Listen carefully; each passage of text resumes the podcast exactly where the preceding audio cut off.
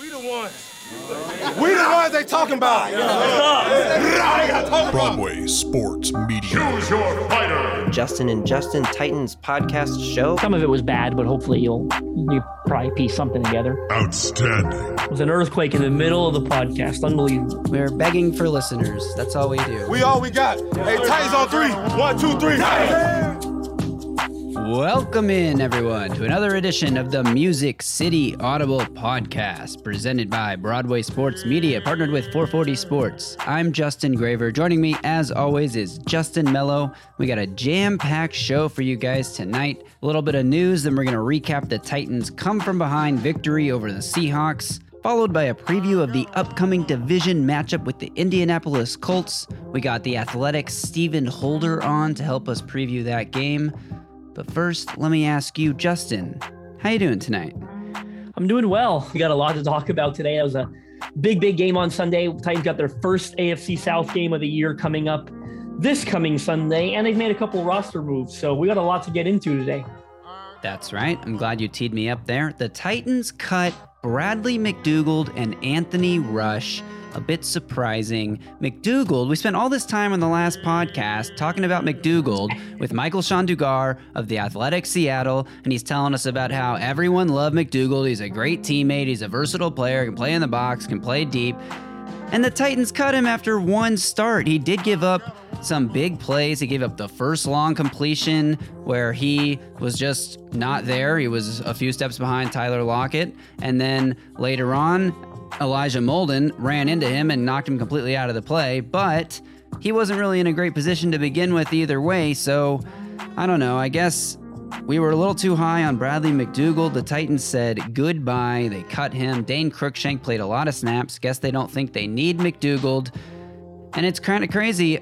Jonathan Boren tweeted this out today. It's a little surprising to see a guy go from starter to cut. He doesn't go from starter to bench, just outright cut, goodbye. You're not even good enough to be on the team anymore. Crazy and a lot of people were, were, were crapping on Boren for that take, but I, I, agree with him, and I said the same thing immediately. I mean, this is a guy, like you said, we we spoke a lot about him last week. I don't regret that, by the way, because he did end up playing 39 snaps, so he had a significant role to play in the game. And Michael-Shawn, uh, you know, our guest last week, helped us break that down. So I don't regret spending that time that we did on him, but I'm also surprised. I, agree with with Boren's sentiment, and I said it at the same time because for a guy to go from starter to unemployed in three days is pretty rare. You know, I mean, a guy played 39 snaps. No, he didn't play well, and Dane Cruikshank largely took over for him in the second half.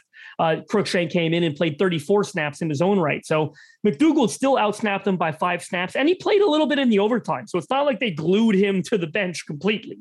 So yeah. to see this, uh, it, it's a little surprising because they're still thin at the position, right? You've got Amani Hooker still on injured reserve, not ready to come off that list yet. So uh, I, am expecting that they're going to make a move here. You know, I, I, I I had said the same thing about the defensive line when they cut Anthony Rush, and I was correct about that because they promoted Naquan Jones uh, to the active roster. We'll get into that, but I expect another like for like move to happen here. Whoever they, they, they let go of McDougald, they're going to replace him with a safety. Whether that's one of the guys on the practice squad, a guy like Jamal Carter, or a versatile DB like uh, Brian uh, Boddy-Calhoun or maybe they call up Chris Jones, you know, an, a versatile DB that was with them throughout training camp in the preseason and actually made the initial 53, by the way. Uh, he's not currently on the practice squad, but that's a guy I can see them tapping into. So I do think something's going to happen here at safety. Yeah, and it could be one of those situations like we saw MyCole Pruitt in week one was elevated off the practice squad for the game. And then week two, he's actually on the roster. We could see someone like Jamal Carter get elevated just for the game Hooker won't be eligible to come off IR for another couple weeks, so they could roll with Carter for for the next couple games, or we'll see what happens there. But I do like that prediction as something that will happen. And Dane Cruikshank played a lot and he played pretty well. And I, I just want to say, Dane Cruikshank didn't necessarily replace McDougald. Like Cruikshank was in in the first quarter. He was playing snaps early on. I think he was in with McDougald and Kevin Byard on a few plays. Cruikshank was playing in the box a little bit, almost playing like a little bit of a linebacker role. Actually, in the two minute drill, that awful two minute drive that the Titans gave up right before halftime, and Alex Collins explodes up the middle on his first carry of the season for 40 something yards. It was Dane Cruikshank was right there at the line of scrimmage like showing pressure, but I guess the play call was for him to bail immediately into coverage. Titans obviously not expecting a run there. And Dane Cruikshank like vacated the hole that Alex Collins proceeded to run right through. So that was a, a weird play. It's not necessarily Cruikshank's fault. Maybe he should key something sooner there. Or maybe the coaching staff should say, hey, it's not a guaranteed pass. Like you have to be ready to defend the run still. But um, yeah, we we have one other bit of news to talk about before we really get into the game. There is Naquan Jones promoted from the active roster, as you mentioned, and uh, not just mentioned, but broke. You had this story, so props to you for that scoop. Um, Anthony Rush, also a bit of a surprise. Yeah, I'm assuming they were just maybe weren't crazy about the progression. Uh, you know, I talked about Anthony Rush a lot throughout the preseason and training camp. He was a guy that they liked a lot you know, in in that uh, in that during late August. So I, I don't know if what's changed over the last few weeks, but he didn't play a lot against Seattle. I think he was actually only in on one defensive snap.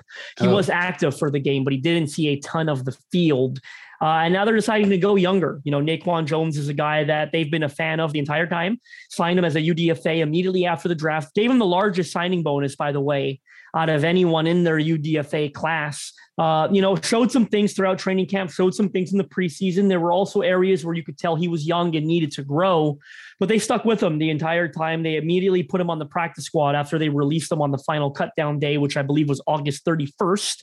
He'd been on the practice squad for all three weeks. You know, not everyone can say the same thing. You look at Christian Talaro, who's been cut and re signed to the squad like three or four times already. I, I had a good laugh with Christian about that uh, the other day, but but Naquan's been there the whole time, and, and now he gets a chance to come up to the active roster. And not just only that, I'll make a prediction that he's, he might be active for that game against Indianapolis this Sunday. I mean, I don't think they're going to want to be in a situation where they only have four active D linemen, right? They, they've had five for both weeks, being Anthony Rush being the fifth. So with Naquan taking that number five spot, not only is he on the team, but I think he's going to be active on game day and, and he might get a chance to play a little bit. So uh, I'm happy for him. He's a great guy. I got to know him well um, after he signed with the Titans. Did an interview with him on BroadwaySportsMedia.com. So if you're interested in learning more about him, head over there, head over to B- BSM, search his name in the search bar, whatever you got to do to find it.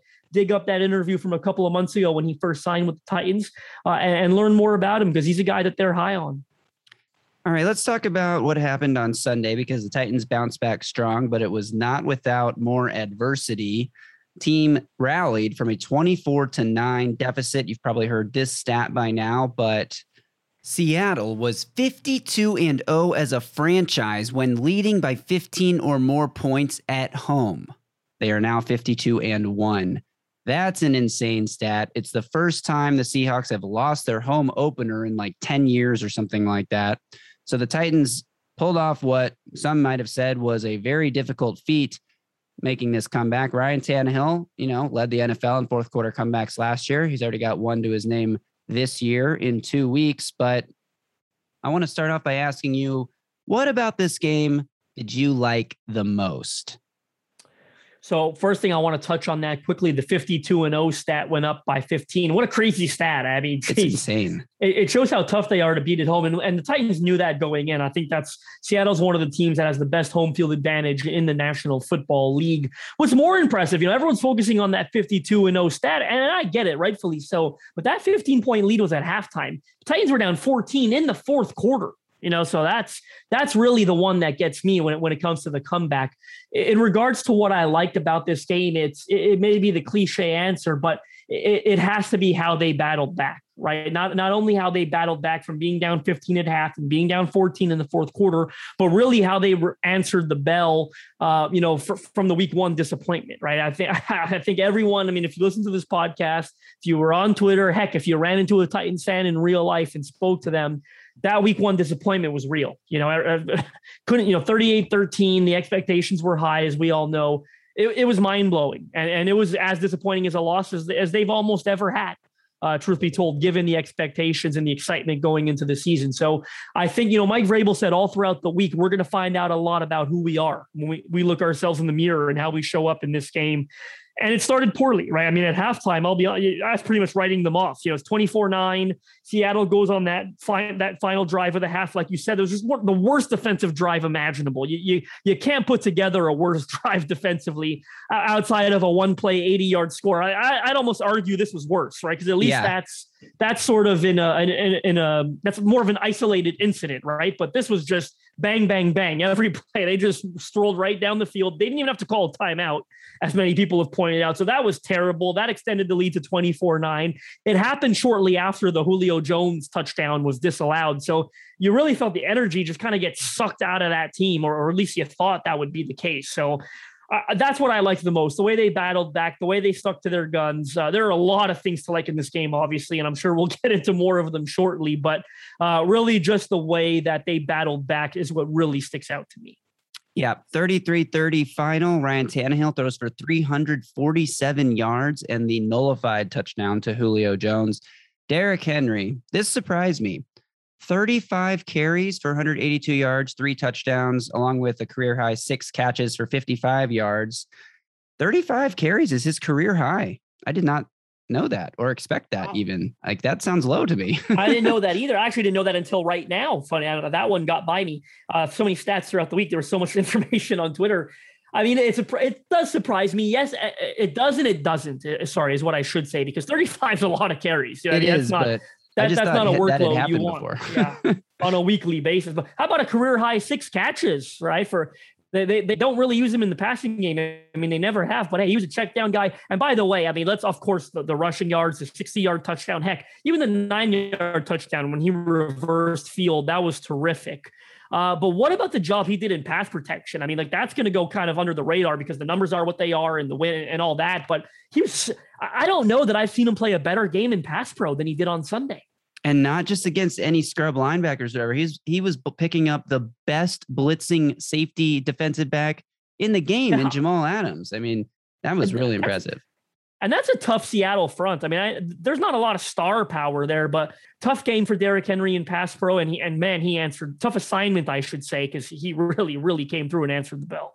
What's crazy to me about this game, just in general, is that, and it, I mentioned earlier, Ryan Tannehill led the NFL fourth quarter comebacks with five last year, but most people think, you know, you take out Derrick Henry or you, you get up to a lead against this Titans offense and you take off, basically take Derrick Henry out of the game by getting up to a 15 point lead or whatever, and the Titans are done. You know, people look at them and the Ravens is kind of similar, which I think a lot of people feel that way about the Ravens too, because their offense is so predicated on the running game. But I think that's a false narrative that we need to get out of here because Ryan Tannehill led this comeback. I mean, obviously Derrick Henry was huge, but Tannehill, I mentioned 347 passing yards, 8.7 yards per attempt, no interceptions, only took three sacks. And one of those was like, he didn't even stand a chance. It was as soon as the ball was snapped.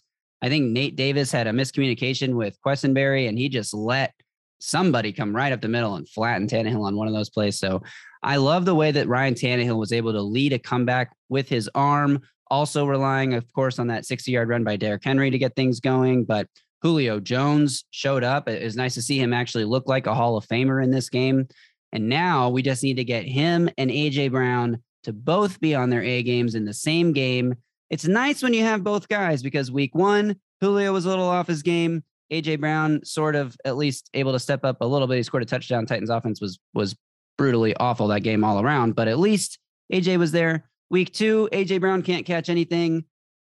Julio Jones steps up in a major way with 128 receiving yards and a touchdown that didn't count that definitely should well i wouldn't say definitely should have counted. I guess it was the right call. It's just a bad rule. It's the right call. If you touch down out of bounds you're out of bounds. So it is what it is. Let's talk a little bit more about the defense. We haven't really gotten to the defense at all. Defense got some pressures in this game. How about Denico Autry? Was all over the field finished with one and a half sacks two QB hits. Titans had six QB hits in this game, which I know Wilson likes to hold the ball and run around a lot, but that's nice to see from this pass rush that we needed to see bounce back.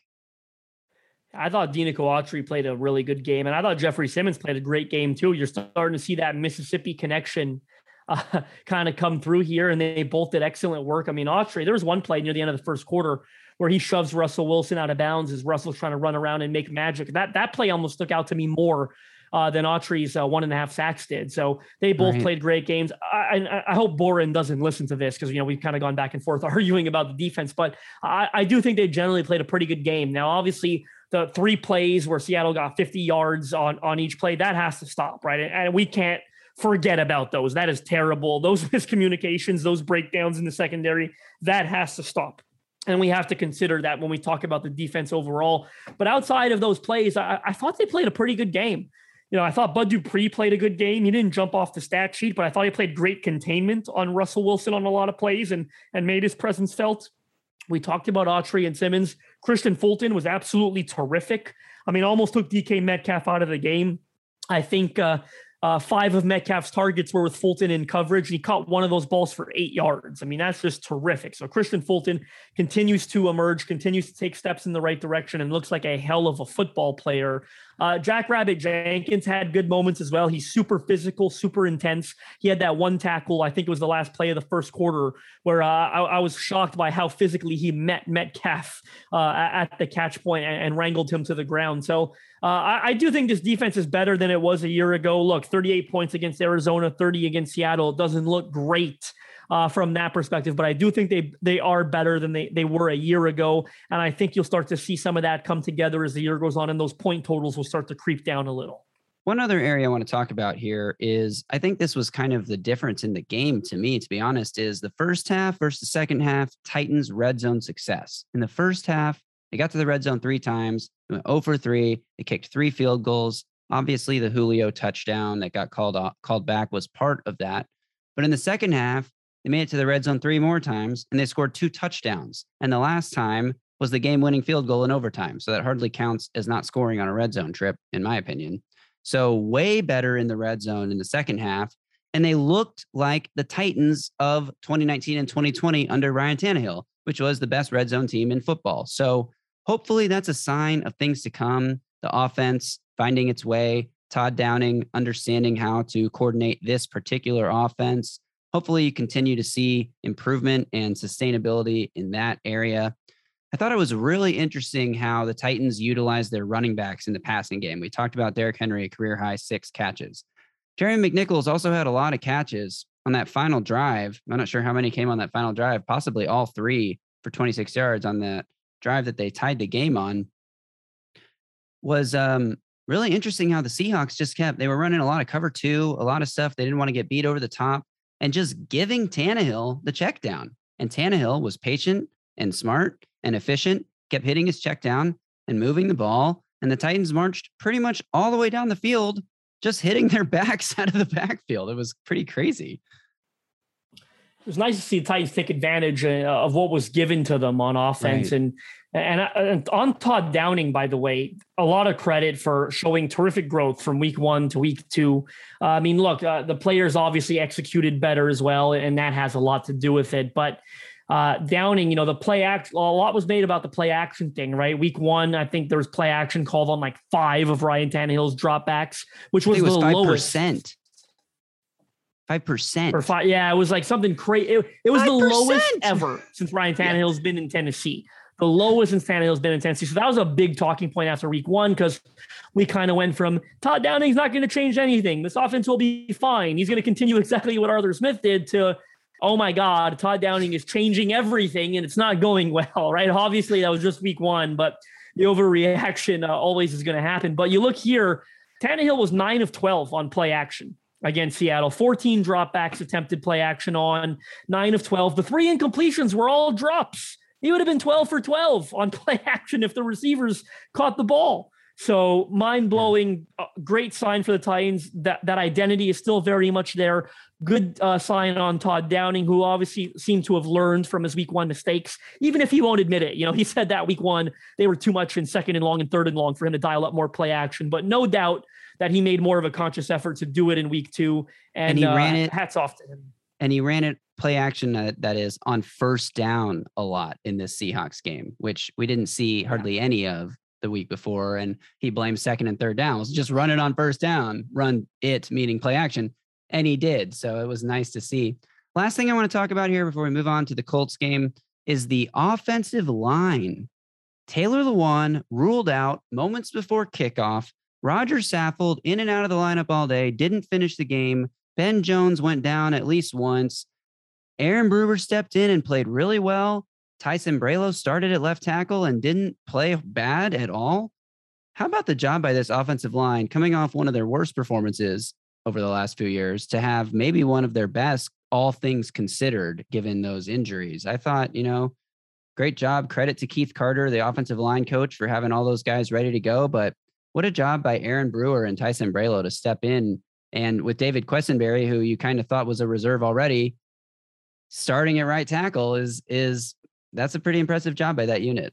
All of those guys were terrific. You can't say enough good things about Ty uh, and about Q on the edges there. I mean, for Ty stepping in at left tackle an hour before the game, you know, finding out that you, that's where you're going to play after spending all of training camp, by the way, uh, trying to earn the starting job at right tackle. So I, I don't even know how many reps he got at left tackle uh, throughout the summer. Obviously, he's played there in the past, but still, you know, going back and forth is not easy. Go ask uh, Penei Sewell down in Detroit, right? A first round rookie who's really struggled with making the transition over to the right side at times. So great game by all of them. Now I'm curious to find out about Lewan's status going forward. Is he available for this game against Indianapolis?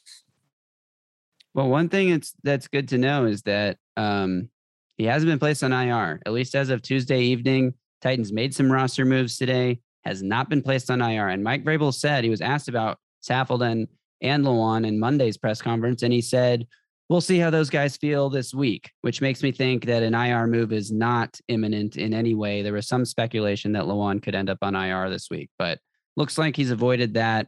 Maybe just tweak something. I hope he takes the week off to rest and gets back healthy because I want to say the Titans need him. I don't know if they need him, but based on how they played, but he definitely doesn't hurt.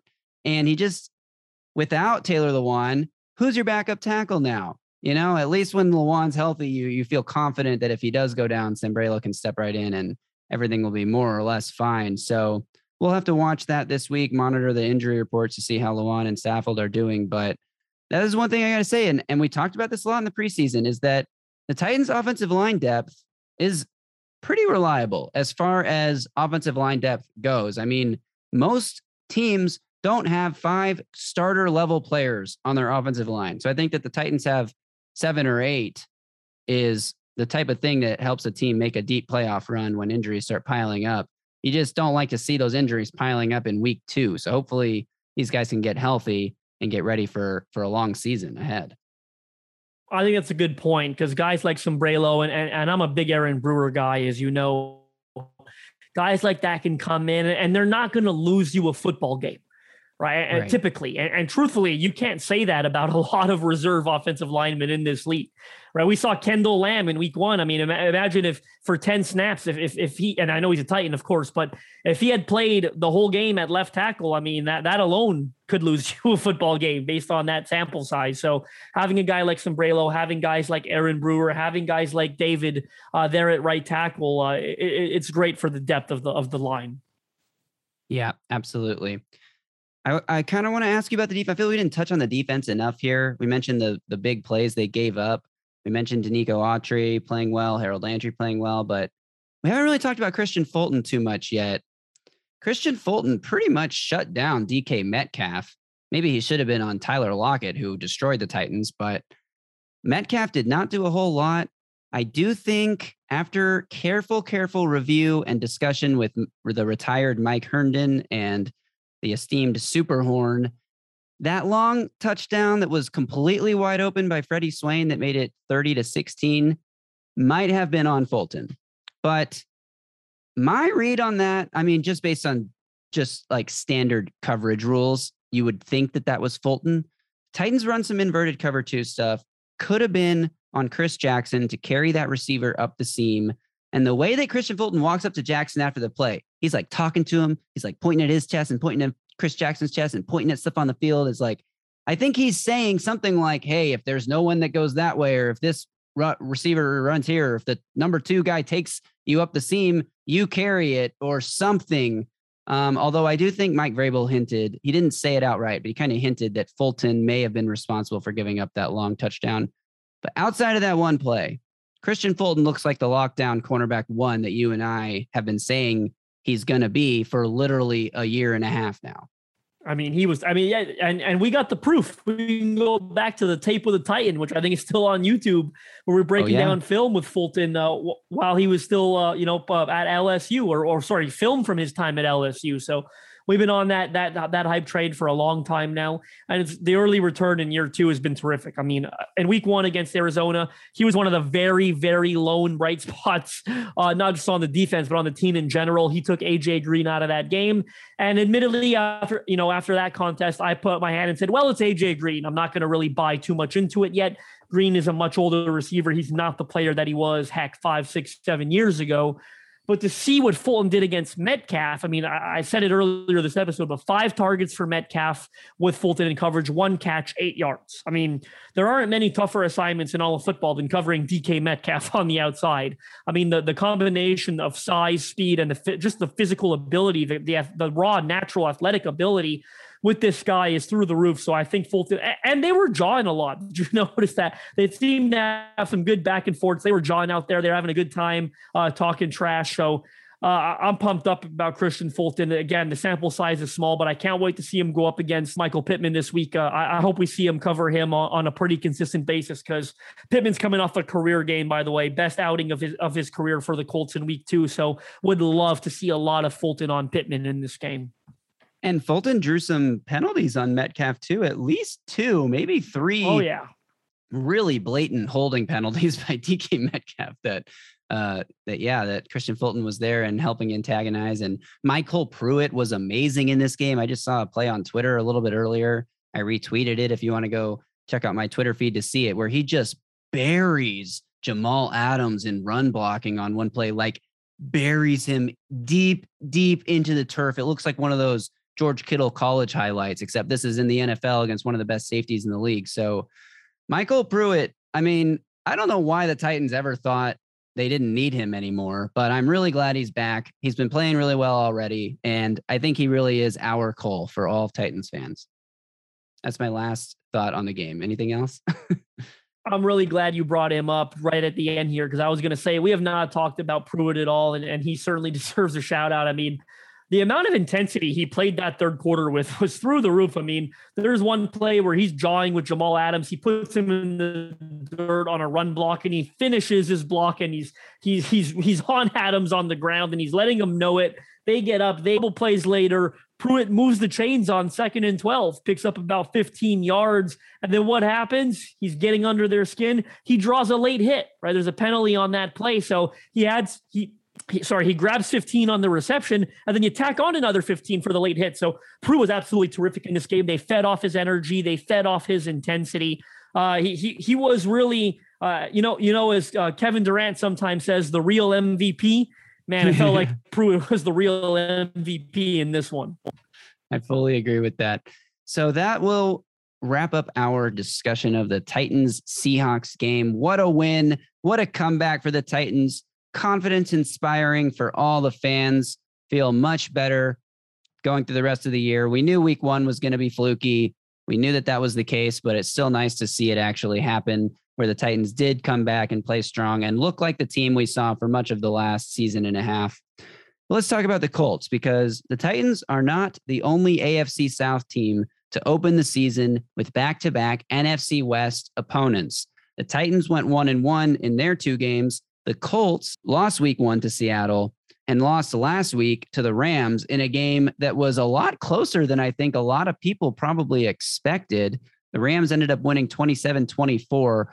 Of course, one of the weirdest blocked punts I've ever seen in my life was the main catalyst for the Colts comeback here. And what happened was the um, personal protector for the for the Rams. For some reason, the Rams run their punt formation where that guy starts between the center and the punter. Like if he tried to snap it to the punter, it would hit him in the stomach.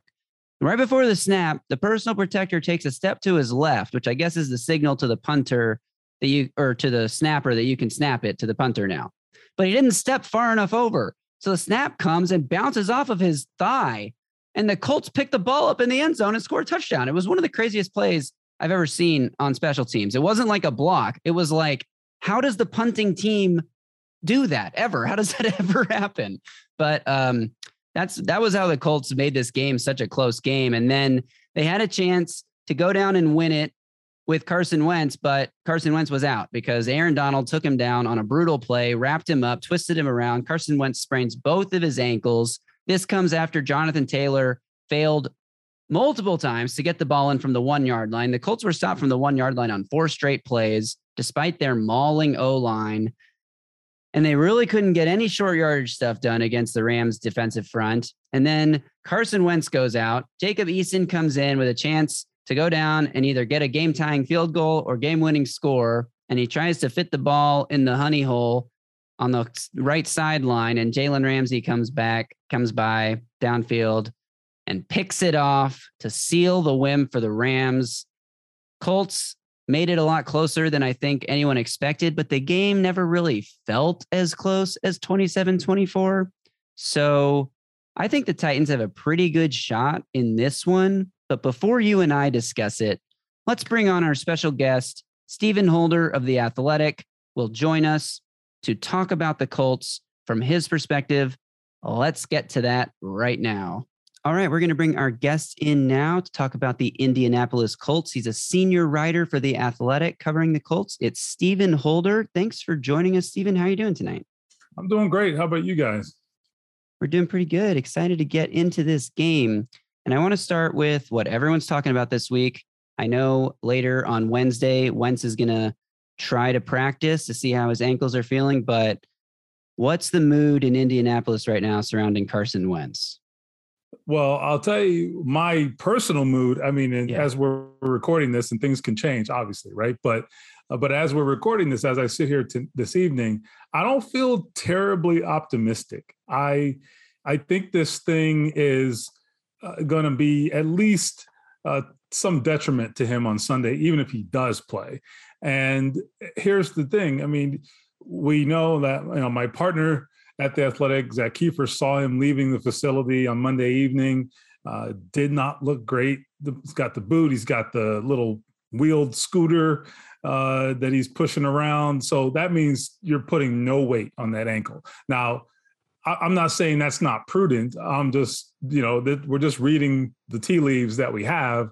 And between that and his inability to to even go back and take another snap on Sunday, he just couldn't put any weight on it. And the limp that he had after the game, I was surprised he didn't come in the interview room, honestly, with the boot on. So I, I guess what I'm saying is I I think the best case scenario is he plays, but he's not very healthy.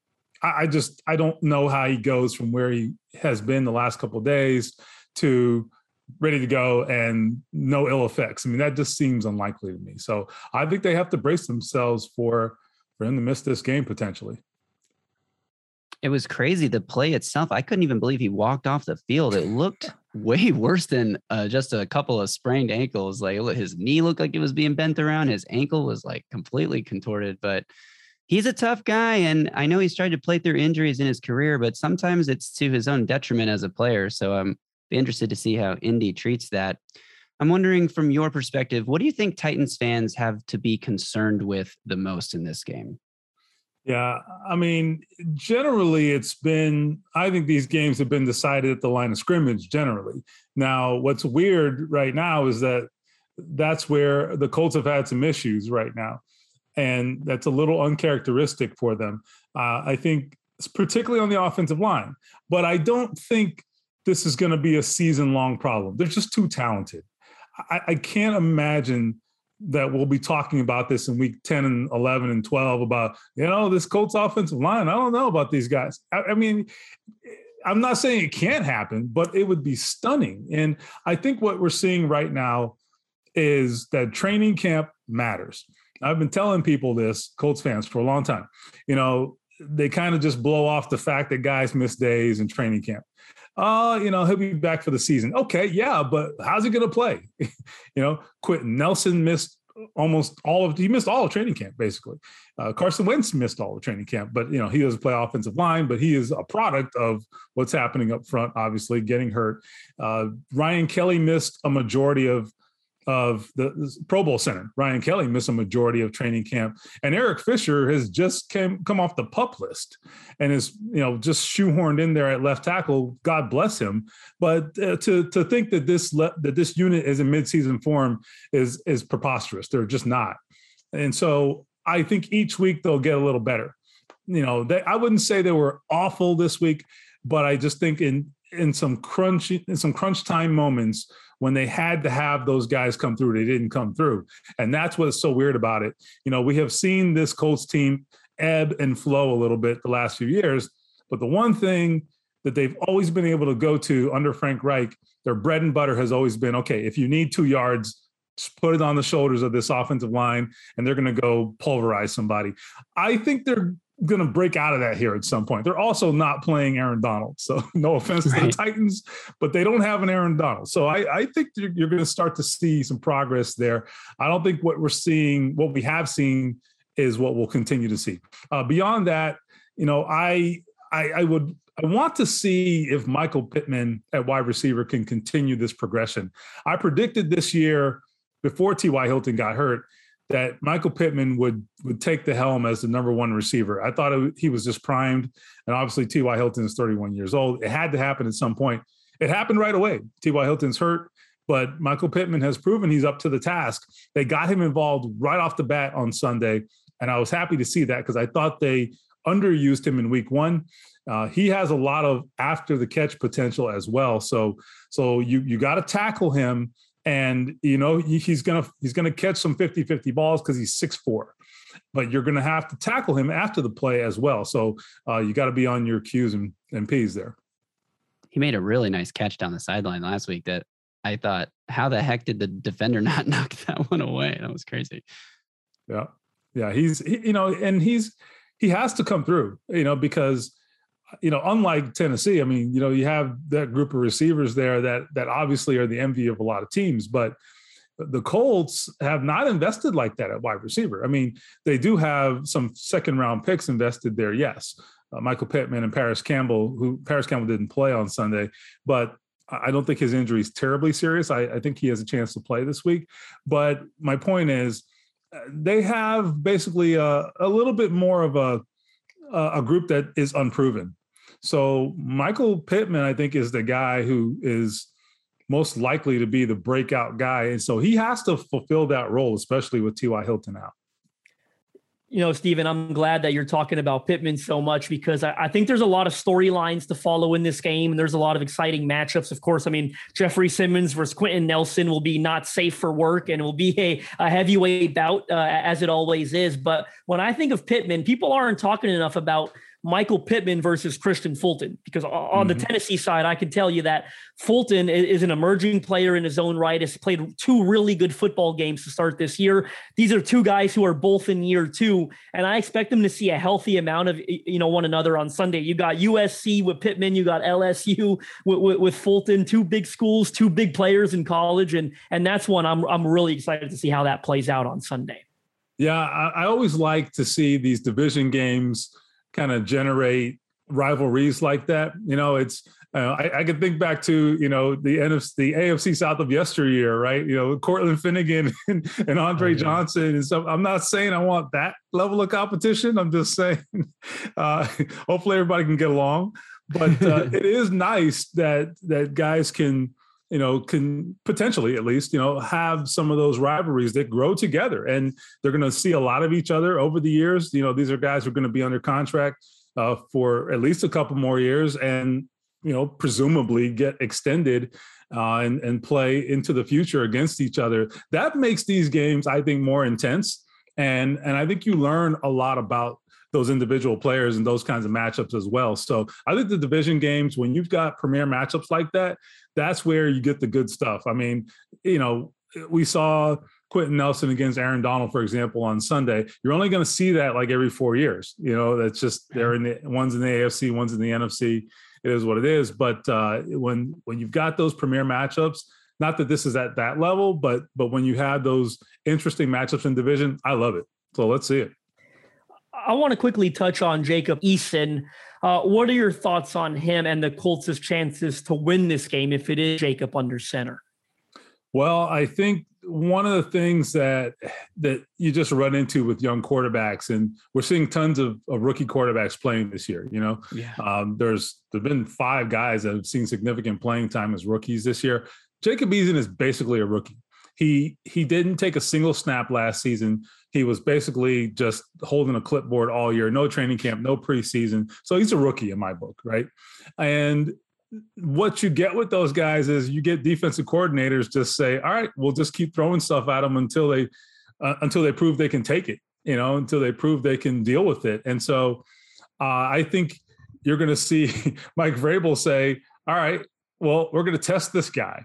And and then be very interested to see how that goes. I mean, he is he ready? No, he's not ready. I'm just telling you now, he's not ready. Uh, it's it's really going to have to be a team effort they're going to have to run the ball substantially better to give him an opportunity to be uh, to, to hold his own in this game. You're going to have to curtail the game plan if he has to play. So now the menu has to shrink. That plays into the hands of the defense. So that's definitely uh, a win for the Titans. I, I just think it's going to take a really creative game plan. Uh, it's going to take a great effort by everyone around him and you're just going to have to not put the game in his hands. I mean, there were times on Sunday uh, against the Rams where Carson Wentz said, "You know what? No one's making a play, so I'll make the play." And he just said, "I'll put this game in my hands." And obviously, that ended when he got hurt. But but there was a moment there where, you know, he just said, "All right, I'm going to have to do this myself." And I don't know that Jacob Eason, you can't look to him to do that. The other thing is he's not the athlete that Carson Wentz is. Now, he's not a statue, but he he doesn't have the the inclination or really the ability to to run and to stress the defense that way, the way Carson Wentz does. I think that's such an underrated part of Carson Wentz's game that I've come to appreciate watching him is just the ability he has to, when all else fails, just say, all right, you know what? I can run a four, six, 40 and I'm just going to do it. And he was able to do that on Sunday and, and pick up some really huge first downs. That is not really part of the the, the package with Jacob Eason. So he's going to have to find ways to win otherwise.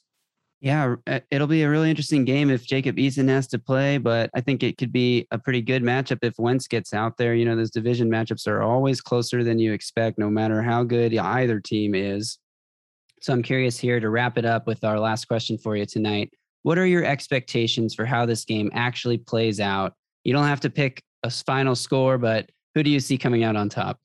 I just think right now the Colts, uh, their injury situation is really tough. Obviously, Carson Wentz is a big part of that, but they've had a lot of other guys beat up as well. You know, Braden Smith at right tackle, for example, is he going to be able to play? Darius Leonard is playing, has been playing, but listen, you'll see if he's unless he has a miraculous recovery, he doesn't look like Darius Leonard right now. He had ankle surgery he's really well below 100% in my estimation. So I, I, just think there's a lot for them to overcome. Xavier Rhodes, by the way, hasn't played this year. I think Xavier Rhodes was a very welcome surprise last year. Uh, for the Colts, and I thought played at a surprisingly high level. Uh, going up against that cast of receivers with the, the Colts' lack of depth at corner, we'll see if he plays. He has a chance to play, but you know, again, he's been out a while. What's he going to play like? What's his conditioning? You know, so they've got a lot of moving parts from an injury standpoint that I just think are are probably too much to overcome against a really physical team and a team coming off a big win that I think is going to give them tons of confidence. I think they're finding their way, you know. So um, I don't like the Colts' chances, to be completely honest. I really don't. I wish I could say otherwise, but I don't love the Colts in this game. I really don't. Well, I think our listeners will like that at least, even if uh, Colts fans don't. So, Stephen, we really appreciate you joining us tonight. Thank you for giving us your time and your insight. And we hope to have you on again maybe later in the season. All right. Hey, you got it. No problem, guys. It was fun. All right. Thanks again to Stephen Holder for his time tonight. Justin, I'm going to turn it back over to you now. Thoughts on how the Titans approach this matchup with the Colts this week of practice, not really knowing who the quarterback's going to be? What do you think they do in practice? I think they probably prepare a little bit for both of them, but I mean, it's not a bad place to be in. I mean, the Titans have to feel good about their chances in this football game. They're coming off a great team win, a great comeback win. The Colts are 0 2. I mean, this is a hurting football team. I mean, it's not just Wentz, it's the offensive line's been banged up and underperforming. You got Darius Leonard, who's clearly, uh, you know, playing well below the level that we expect him to be at. So, this is a team that's that's going nowhere fast. Truthfully, the it feels like they're on the brink of this even being a lost season. You know, if they lose this one, you're 0 3. You're you're banged up. You're, you know you're you're full of injuries here, so the Titans should feel good about their chances. With that said, they better not take them lightly and drop it because wouldn't that just be the ultimate Titans thing to do, right? To to have that great comeback win and then, and then come lay an egg uh, against a divisional opponent that they should handle. But uh, all kidding aside, I don't expect that to happen. I think the Colts are in a bad place right now, and I do expect the Titans to win this game handedly. See, but that's the thing though, is it was 27-24 against a really good Rams team. And I know Carson Wentz may not play, but Carson Wentz may play and he may play banged up. But if he plays, that adds a lot of stability to this Colts team. And even if he doesn't play, you know, Frank Reich is going to have a full week prepping Jacob Eason, which is a lot different situation than just throwing him in in the fourth quarter, down three points. We got to go score to win the game type of situation. Division games are always weird. And there are some warning signs here. A huge comeback for the Titans can often lead to a letdown the following week. They had to travel pretty far, a West Coast, North West Coast Pacific game, back to Nashville for this one. There's all these like, you know, sometimes you come off a huge high like that and you have a letdown. Now, I do think that Mike Vrabel is not going to let them take this week easy. It's a division game. You got to have it. And so I do think the Titans will ultimately come out on top but I won't be surprised if it's a little sloppy, if it's a little bit of a slugfest here, if it's like seven to three at halftime and things really open up in the second half.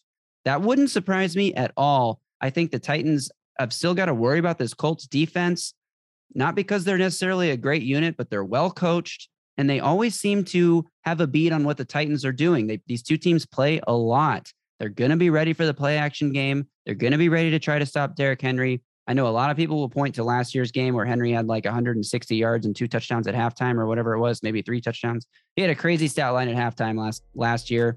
But the Colts were missing their two best interior defensive linemen that game, DeForest Buckner and Denico Autry. So we have the revenge game aspect for Autry here. Hopefully he gets a sack just to kind of stick it to his former team. But I don't think this is as easy as it looks. I'm still picking a Titans win but it's not going to be like a 30 to 3 Titans come out and dominate their division opponent game because the Colts under Frank Reich, that's just not the team that they are. You're not going to get that.